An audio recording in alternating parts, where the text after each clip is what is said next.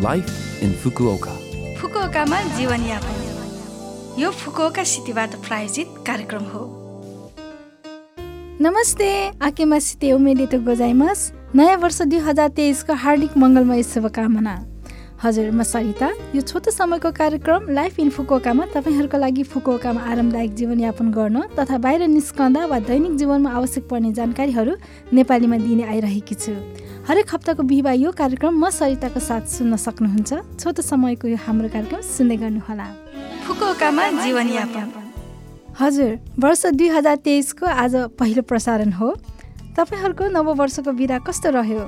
रमाइलोसँग नै बित्यो होला। तपाईँहरू धेरै जसोले एक हप्ता जतिको नयाँ वर्षको बिदा पाउनु नै भयो होला।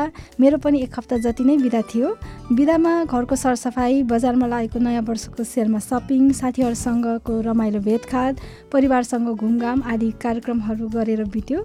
समग्रमा भन्नुपर्दा धेरै पछिको लामो बिदा सुखद अनि रमाइलो नै भयो।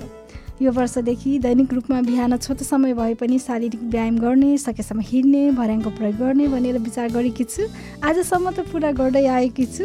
हेरौँ आगामी दिनहरूमा कतिको निरन्तरता दिन सक्छु होला। तपाईँहरूको पनि नव वर्ष दुई हजार तेइसको कुनै सङ्कल्प वा योजना पक्कै पनि होला। तपाईँहरू सबैको इच्छा आकाङ्क्षा पुरा होस् भनी कामना गर्दछु। नयाँ वर्षको सन्दर्भमा अब कुरा गरौँ हाचु मोरेको बारेमा। जापानमा नयाँ वर्ष भन्नाले हाचु मोरेलाई जनाउँछ। हाचु मोरे भनेको वर्षको सबैभन्दा सुरुवातमा मन्दिरहरूमा गएर नयाँ वर्ष राम्रो होस् भनी कामना गर्नु हो। पुराना परम्पराहरूमध्ये हाचु मोरे विशेष रूपले लामो समयदेखि निरन्तर रहँदै आएको छ। फुकोकामा हाचु मोरेलाई सान्स्या माइरी भन्ने गरिन्छ। सान्स्या माइरी अर्थात् तिनवटा मन्दिरहरूको दर्शन गर्ने भन्ने परम्परासँग जोडिएको छ। मनपर्ने मन्दिर वा स्थानीय मन्दिरहरू तिनवटा छानेर दर्शन गर्न जाने गरिन्छ। गन्तव्य मान्छे अनुसार फरक फरक हुन सक्छ।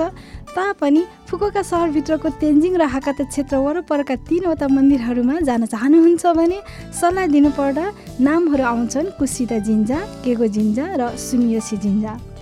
घुमघाम गर्ने जस्तो पनि हुने अनि मन्दिरको दर्शन पनि हुने।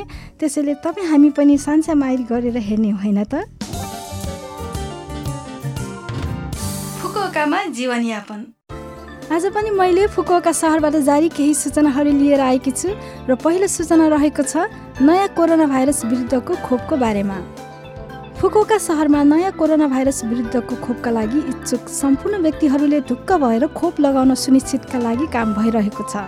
तेस्रो पटक चौथौँ पटक र पाँचौँ पटकको खोप लिनेहरूका लागि ओमिक्रोन स्ट्रेन विरुद्धको खोप लगाउने काम भइरहेको छ। ओमिक्रोन स्ट्रेन विरुद्धको खोप प्रति व्यक्ति एक पटक लगाइने खोप हो। पछिल्लो खोप लिएकोबाट तिन महिना कटिसकेकाहरूका लागि खोप लिनका लागि खोप कुपन हुलाक मार्फत पठाइएको छ।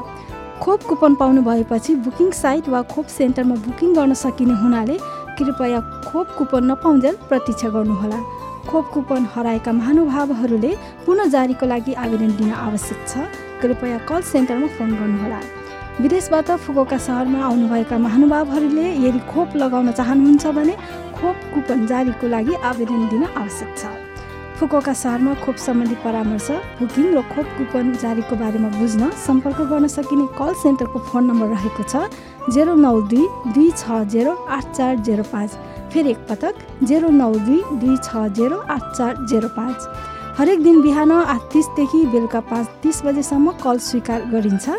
नेपाली अङ्ग्रेजी चाइनिज कोरियाली भियतनामी आदि गरी सातवटा विदेशी भाषाहरूमा यो सेवा उपलब्ध छ। अब अर्को सूचना रहेको छ फुकोका प्राइज पुरस्कार वितरण समारोहको सङ्ग्रह उपलब्ध हुने बारे। फुकोका सहरले एसियाली शैक्षिक अनुसन्धान कला र संस्कृतिमा उल्लेखनीय योगदान पुर्याउने व्यक्तिहरूलाई फुकोका प्राइजले सम्मान गर्दै आइरहेको छ।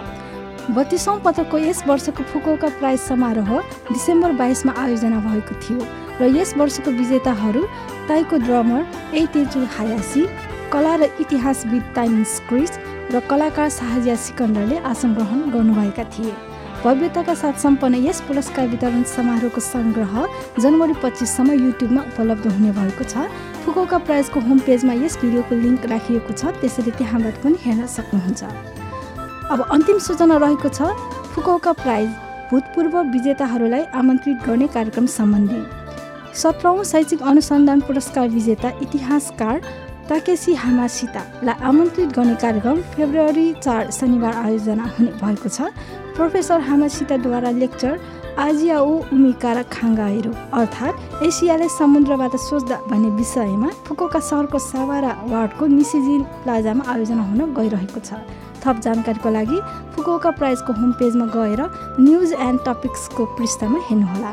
हाल सहभागीहरूको आवेदन दिने काम भइरहेको हुनाले इच्छुक महानुभावहरू अवश्य पनि सहभागी हुनुहोला। यो फुकोका सहरबाट जारी सूचना थियो। यो हप्ताको लाइफ इन्फोकोका कार्यक्रम तपाईँहरूलाई कस्तो लाग्यो? लभ एफएमको होम पेजमा गएर लाइफ इन्फोकोका नेपाली भनेर खोजी पोडकास्टबाट पनि यो कार्यक्रम तपाईँहरूको मिल्ने समयमा सुन्न सक्नुहुन्छ ब्लगबाट पनि जानकारी पाउन सक्नुहुन्छ हामीलाई मेसेज पठाउन सक्नुहुन्छ। हाम्रो इमेल ठेगाना रहेको छ seven six one eight the rate love FM dot co dot JP जान जाने आज सुनिताको कालो केसमा रेलीमा गीत तपाईँहरू सबैको लागि राख्दै बिरा हुन चाहन्छु। तपाईँहरूको दिन शुभ रहोस्। नमस्ते।